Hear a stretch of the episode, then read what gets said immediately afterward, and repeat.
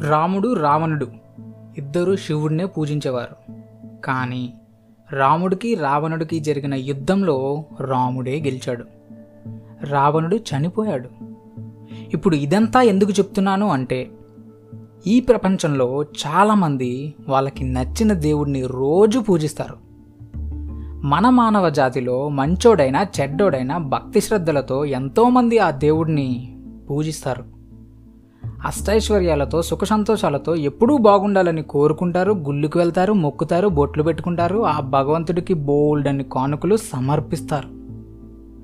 కాకపోతే మనం ధర్మాన్ని ఫాలో అవ్వకుండా ఆ దేవుడిపై అంత భక్తి చూపడం దేనికి ప్రయోజనం? ఇట్స్ నథింగ్ ఒకటి గుర్తుపెట్టుకో మిత్రమా మీరు ధర్మాన్ని పాటించకపోతే మీ భక్తి కూడా మిమ్మల్ని రక్షించదు. ధర్మో రక్షితి రక్షిత. దేవుడొచ్చి రక్షిస్తాడని హిందూ ధర్మం చెప్పదు. ధర్మమే రక్షిస్తుందని చెప్తుంది.